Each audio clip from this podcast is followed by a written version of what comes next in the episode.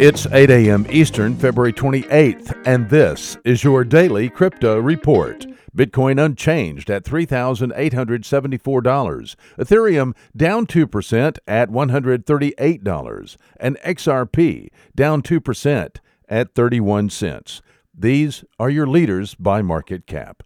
Top gainers in the last 24 hours KuCoin shares up 18%, Ravencoin up 15%, and Nexo up 14%. Today's news. Bloomberg reports this morning that GIC Private Limited, a Singapore government sovereign wealth fund, reportedly backed the Coinbase $300 million funding round last year. Bloomberg cited people familiar with the matter. GIC Private Limited has more than $100 billion in assets in over 40 countries across various asset classes, according to the Bloomberg report.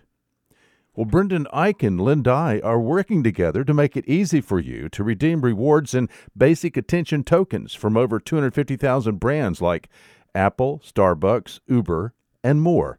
Brendan is CEO of Brave Software, privacy focused browser, and Lynn is CEO of Tap Network, a blockchain based digital ad platform. The partnership is all about permissioned ad views on the internet. And finally, blockchain based home equity loan startup Figure Technologies has raised $65 million in a Series B funding round backed by Morgan Creek.